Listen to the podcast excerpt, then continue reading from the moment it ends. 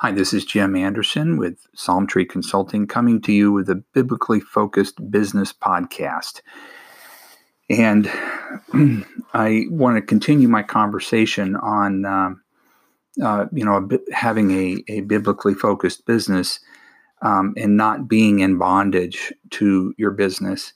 And um, one of the things that I mentioned a couple episodes ago, I think, was, um, you know, being in bondage by uh, working too much, by uh, spending all your time and and ener- energy on your business and building your business at at the uh, price of your relationships with God and your family.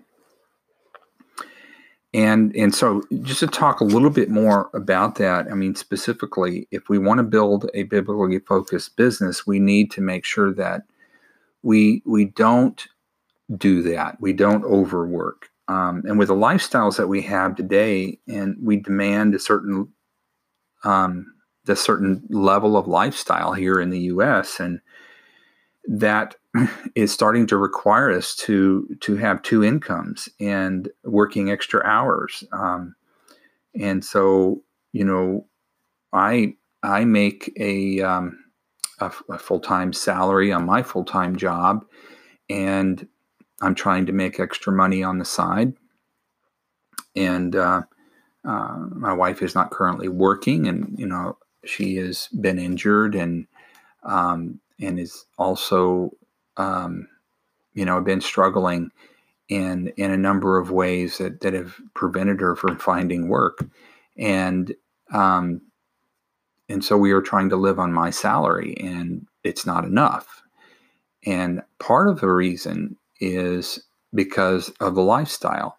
But if we look at what we look at my salary, which used to be, you, you, know, when I was a child, this would my the salary I'm making today would have been perfectly fine. We could have lived on it, it just fine, but we can't today.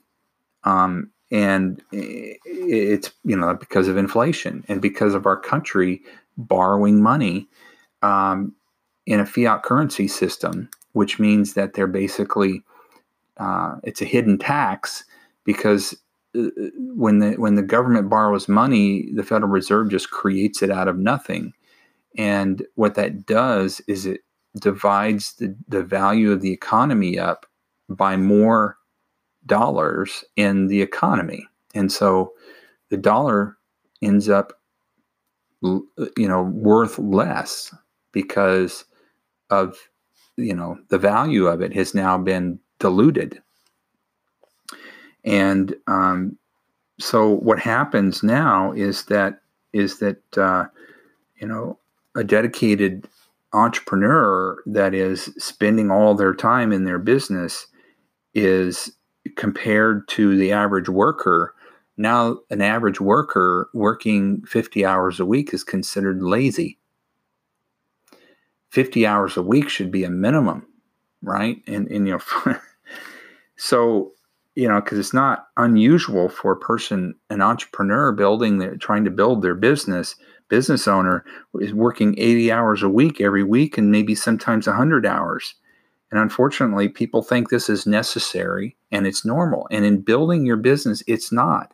And in the internet, building on this internet business, it's not once you know what to do and how and how to do it, it shouldn't take that much time. And it doesn't require hiring a lot of employees. And maybe you don't have to hire any employees. Um, and you know the idea that entrepreneurs create jobs no entrepreneurs create wealth in the economy and it's not about hiring people to work for you um, you know, that is one way that people can live. And I think ultimately, I believe that we all should be uh, selling our skills, abilities, and knowledge, and all of that as as independent, because that makes it possible for us to live according to our convictions. We are free to make those choices, but um, uh, you know, a forty-hour week is it's not going to, you know, we we see that as not being enough to build a business. And um, but you know, if we're going to build a hundred hour, build a business working a hundred hours a week, that is seriously an imbalance of priorities. And and someone who is doing that is going to destroy if they are married, they're going to destroy their marriage. They're going to destroy their relationships with their family. They're going to be lonely. They're not going to know what to do with themselves when they don't have work to do. Their whole identity is going to be tied up in their business. Um, you know, there's a there's a scripture passage in Psalm 127 verse 2. It is vain for you to rise up early and retire late, to eat bread of painful labors, for he gives to his beloved even in his sleep. So, you know, God says that he is going to provide for us. And um, so he provides for us. And sometimes we don't think it's enough. And we find it difficult to live on what he does provide for us. And uh, and so you know that's that's a challenge.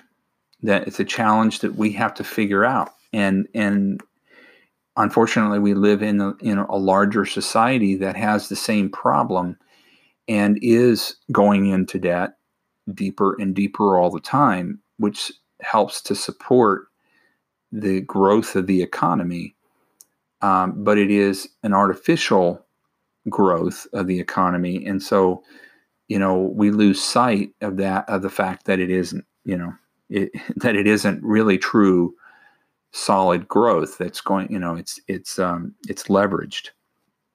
In Psalm 119 verses 33 through 36 it says just tell me what to do and I will do it Lord as long as I live I'll wholeheartedly obey. Make me walk along the right paths, for I know how delightful they really are. Help me to prefer obedience to making money. Um, and this, you know, means we, we really need to have a purpose. We really need to have a why we do what we do. And and so when we are working at business at, at our business, we are doing what God has put us here to do. But then we also need to do it in a way that is honoring to God because we also lead our personal relationships. You know, when I was um, after I after I shut down my business, I went to seminary and I got my master's degree um, from seminary, and I and then I went um, and started doing ministry in the church and I, I you know as a volunteer i wasn't getting paid for it. But you know i went and i did music ministry. I i led um, a venue at saddleback church um, a small venue but it was a venue. And i also found myself starting a ministry with um, uh, dave ramsey's uh, uh, financial peace university and started a, a very productive ministry. Uh, we had like 200 people in every, um, uh, I, I guess say class that we had. And I was just a facilitator, of course, you know, the, the videos teach the, the class. And I saw great fruit from that ministry.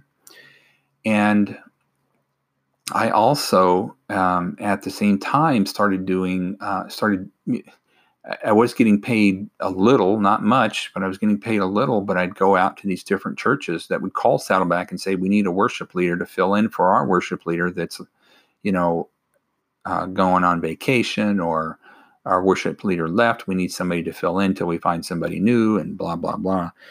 And so, you know, I led worship uh, at some various churches, and even though I was not making uh, working at a full time job, I was working in ministry and I was not getting paid hardly anything and um, neglecting my family.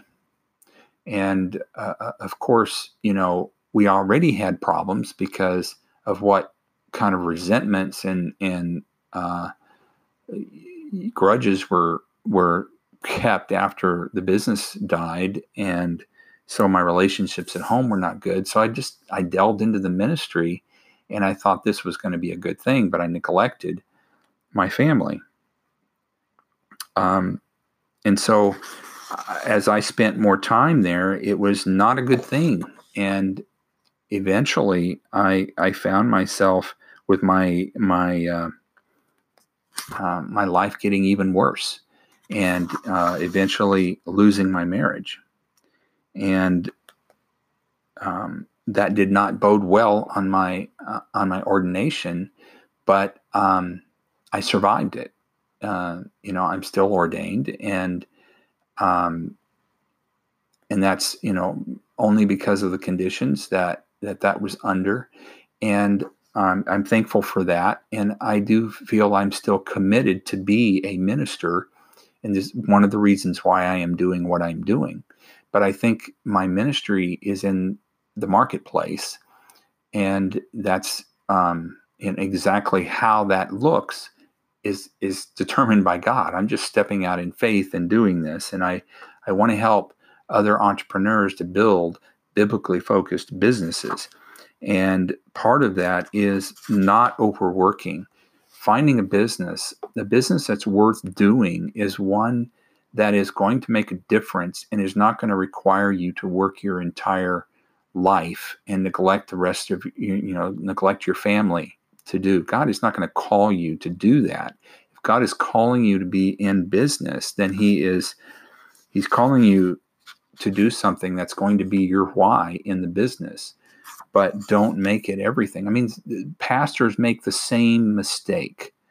Pastors that go in in church and the, and their marriages are destroyed because they our, our churches require them to to be bivocational because they shouldn't be making money off of the Lord, right? They shouldn't be making a salary, uh, a, a you know, a good, solid salary working on on um, you know being a pastor that's um, making money off of God, right? And and that's that people don't like that, and so they require them to be uh, bivocational, and so they have to hold down a full time job to support their family while they're pa- a free pa- pastor for free on the weekends, and they have no free time, no days off, and they work themselves until um, you know they're burnt out.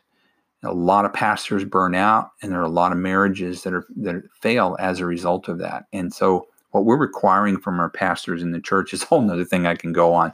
I believe that we're not paying them fairly and we are are um, uh, requiring too much of them and so just as we are doing that in the church we should not be doing that in business and um, we we should be um, balancing the work and our business with our relationships. So, anyway, that is my thoughts on another symptom of being bondage in bondage to your business. And with that, we'll talk to you next time.